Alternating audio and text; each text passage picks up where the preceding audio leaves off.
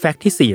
496ใครที่ติดตามข่าวอาจเคยได้ยินเคสคดีดังๆอย่างคุณแม่ดีดี้แบลนชาร์ดที่ถูกลูกสาว24ก่อเหตุฆาตกรรมหลังจากทรมานให้ลูกสาวอยู่ในอาการเสมือนป่วยเพื่อเรียกร้องความสนใจและความเห็นใจจากสังคมมานานกว่า15ปีสิ่งนี้คือกลุ่มอาการมึนชาลเซนซินโดรม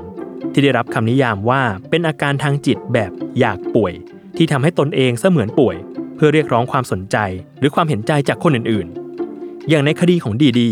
เป็นอาการมึนชาลเซนซินโดรม by proxy หรือ MSBP ที่ต่างกันตรงจะทำให้บุคคลที่อยู่ในความดูแลเช่นลูกเจ็บป่วยเพื่อเรียกร้องความสนใจแทนตัวเองซึ่งชื่อมึนชาลเซนนี้มีที่มาจากนิยายชวนหัวเรื่องการผจญภัยของบารอนมึนชาลเซนผลงานการเขียนของรูดอล์ฟเอริชราสที่เป็นพันธารักษ์นักเขียนและนักวิทยาศาสตร์ชาวเยอรมนีเล่าเรื่องราวของบารอนมึนชาลเซนทหารผ่านศึกที่เล่าเรื่องชีวิตของตัวเองแบบเหนือจินตนาการ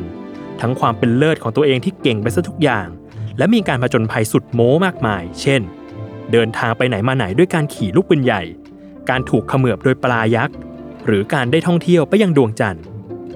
ฉะนั้นคำว่ามึนชาลเซน